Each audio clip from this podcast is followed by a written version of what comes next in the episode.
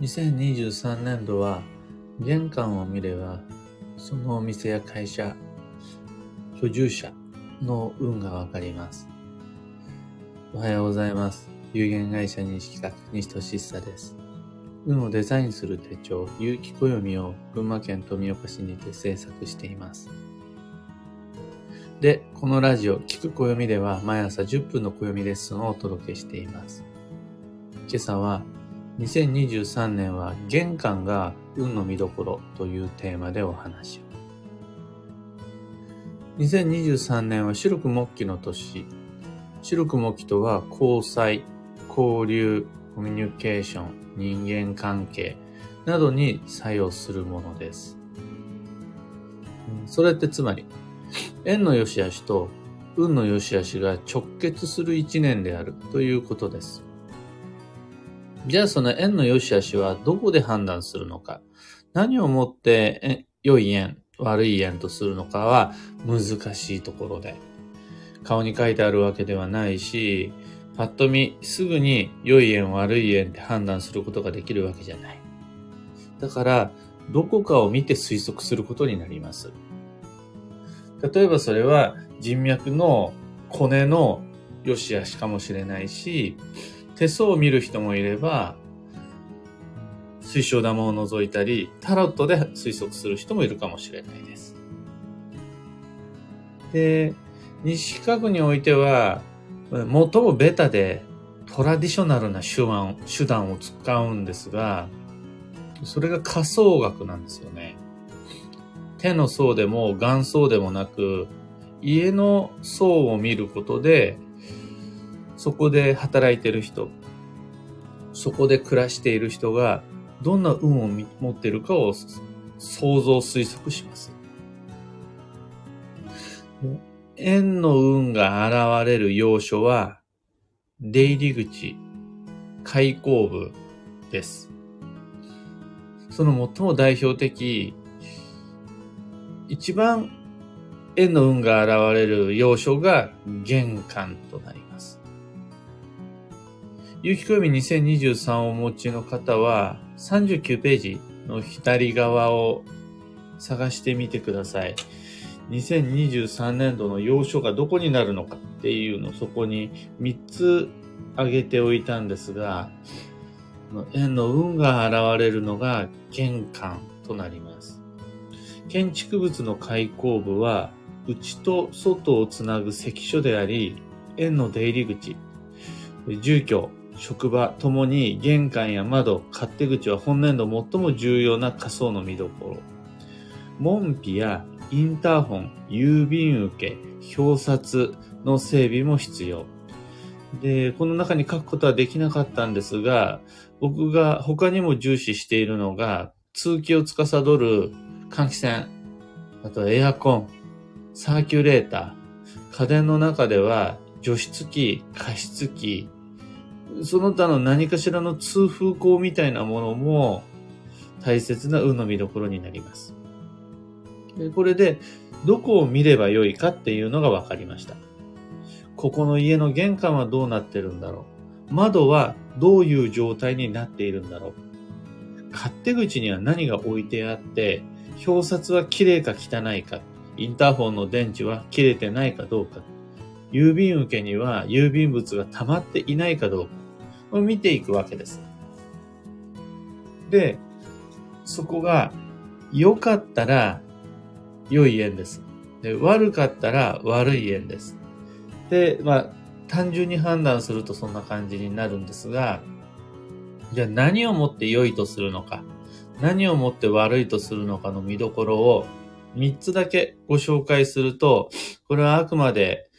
数値というより主観的印象でいいんですが、1番目が明るいかどうかです。お店でも、家でも、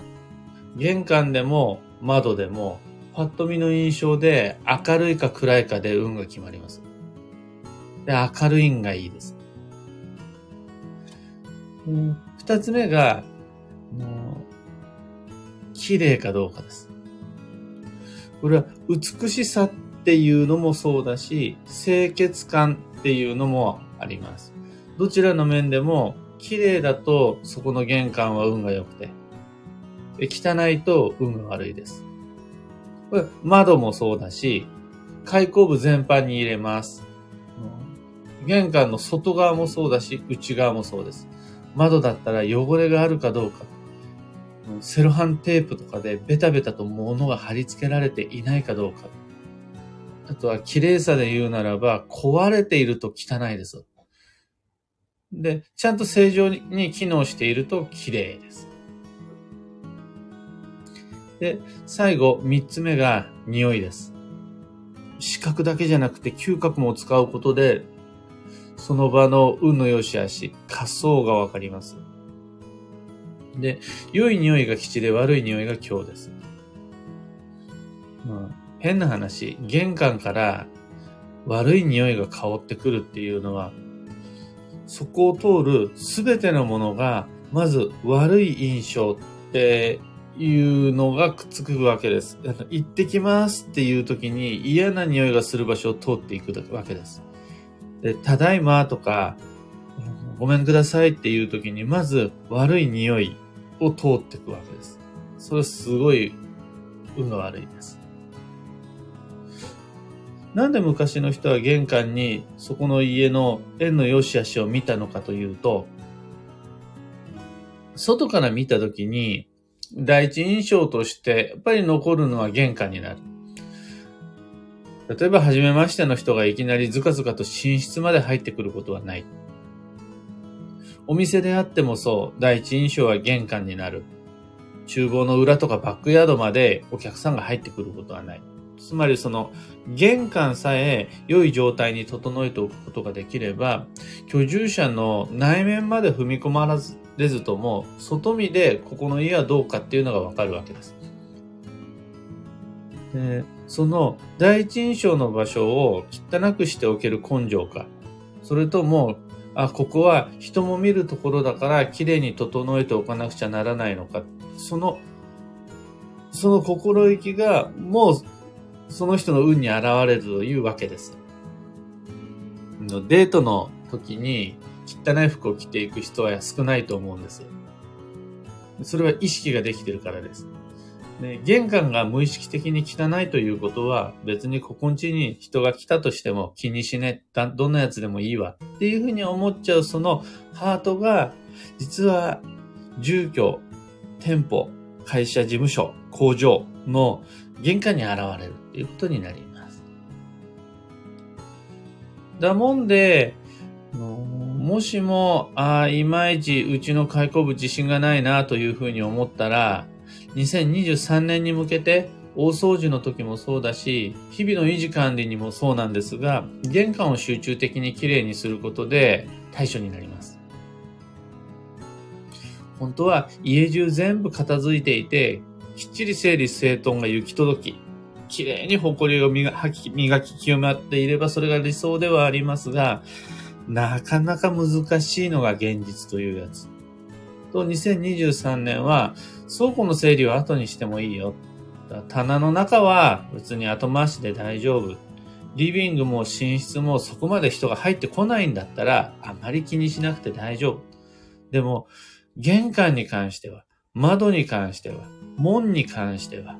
人がそこまで来るよという関所の開口部のみはしっかりときれいにしていきましょうねというのが2023年度の暦から読み解くことができる住環境整備の目安です。えー、そう考えるとですね、結構手は抜ける年。ほら、僕たちは常に背筋を伸ばして、ずっと気を張り詰めて生きなくても人間関係って良好に保てるじゃないですか。だって、会ってる時に、目の前に人がいる時に、周囲に大切な存在が存在する時に、気を使って、笑顔を見せて、会話をして、身だしなみを整えて、そこで、パーティーの時に気を使えばいいんだから。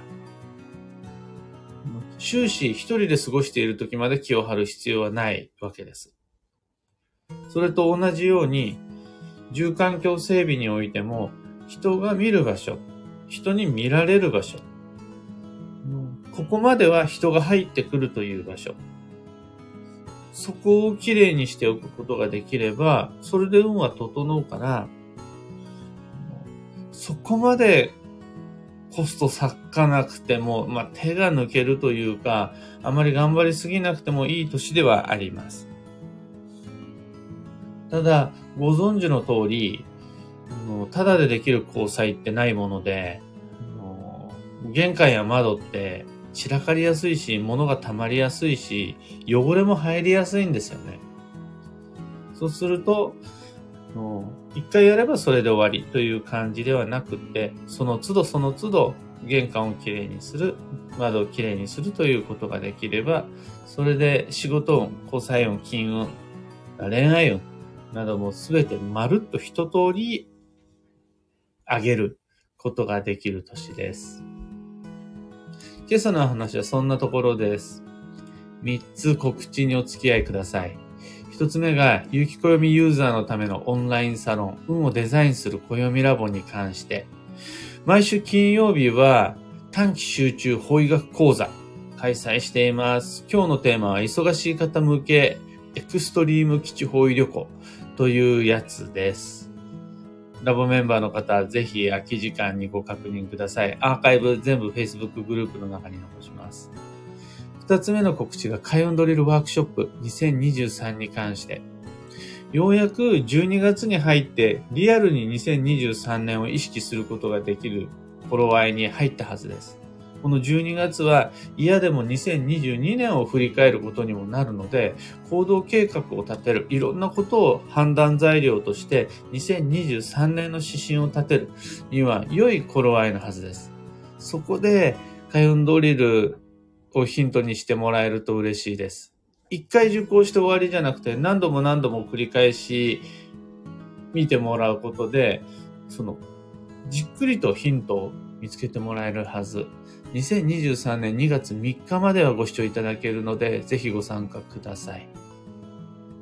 最後3つ目が壁掛けカレンダーに関して。運の情報をみんなで共有するときに便利なツールです。どちらかといえば、卓上カレンダーや、えー、有機暦は、プライベート。それに対して、壁掛けカレンダーはオフィシャル土曜とか、木のエネとか、基地方位だとかをみんなで一緒に見る。いつ土曜が来るかわからないとは言わせない。どこが基地方位か、みんなが一緒に見ることができるっていうのが壁掛けカレンダーです。こちらメールオーダーにてのみ受けたまわります。サロンもドリルも壁掛けカレンダーも詳細は放送内容欄のリンクご確認ください。さて、今日という一日は2022年12月16日金曜日。休息の12月の10日目です。忙しくて慌ただしい師走に飲まれちゃうと健康運一気に下がります。無計画にバタバタ過ごしていると疲弊に気づいた頃にはもう停滞しちゃってるっていう運勢です。毎日師走をしてもらって良いので、それはもう仕方がないことなので、ただ、その都度、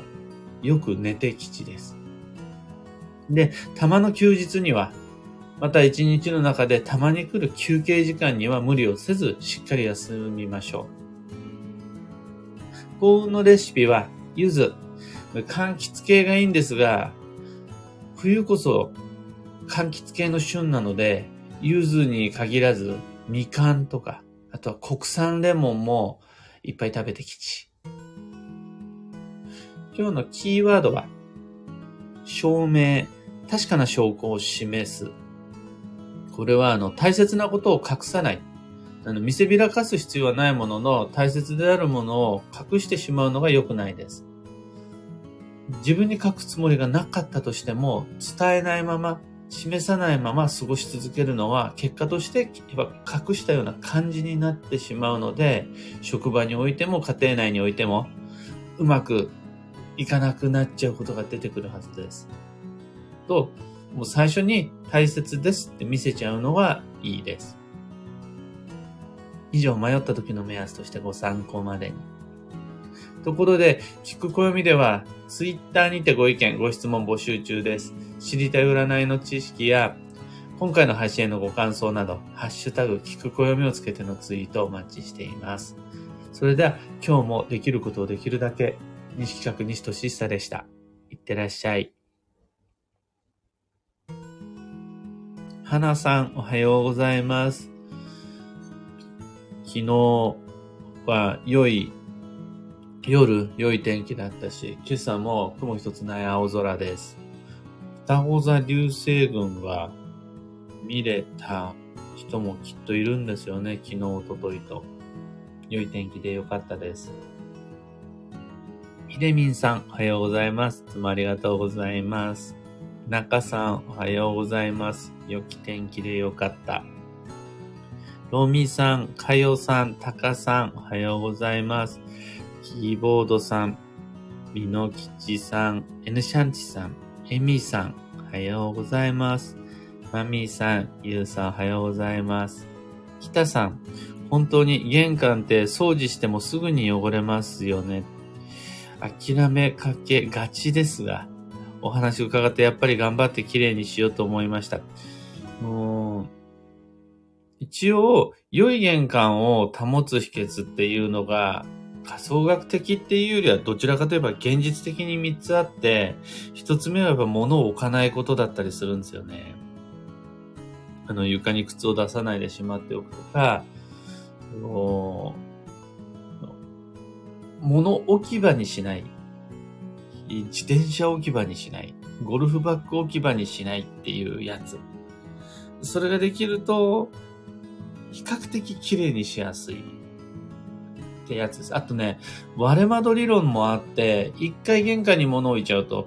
一回玄関にゴミ袋をちょっと軽い気持ちで置いちゃうと、そこにどんどんどんどんといろんなものが溜まってきちゃうっていうのもあるので、何も置かないのが一つ目の秘訣。で、二つ目が、玄関を掃除する道具は玄関に置いておくっていう。掃除道具の置き場所をしっかり決めておくと、さっと綺麗にできるから良いです。で、三つ目が、あの、お気に入りの素敵なものを置いておく。あの、何でも荷物を置いておけちゃえるようにするではなくって、そこに自分が好きな、えーと、絵画写真を飾っておくとか、僕だったら今玄関は、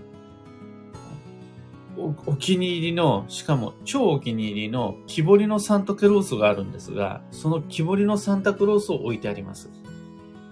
そういうところって、綺麗になりやすいです。以上3つご参考までに。オペラさんおはようございます。そちらは雨、癒しの雨です。かよさん、今うちの小学生二人がちょうど家を出るところで西先生の行ってらっしゃいが聞こえ、子供たちが西先生行ってきますと言いながら出かけていきました。さすが良い三兄弟だ。元気であること素晴らしい。でも、もう、玄関で行ってきますとか、ただいまって言えるの、すごく運がいいですよね。の難しいんですけど、うちの西金屋が言うのが、一人暮らしであったとしても、聞いている人がいなかったとしても、玄関では行ってきます。ただいまが言えると、家が迎えてくれるよって言うんですよね。まあ、どちらかといえば、スピリチュアル寄りの考え方なんですが、行ってきますと、ただいまが言える家は、家が居住者を守ってくれるそうです。言えると素敵。というわけで、今日もマイペースに運をデザインして参りましょう。僕も行って参ります。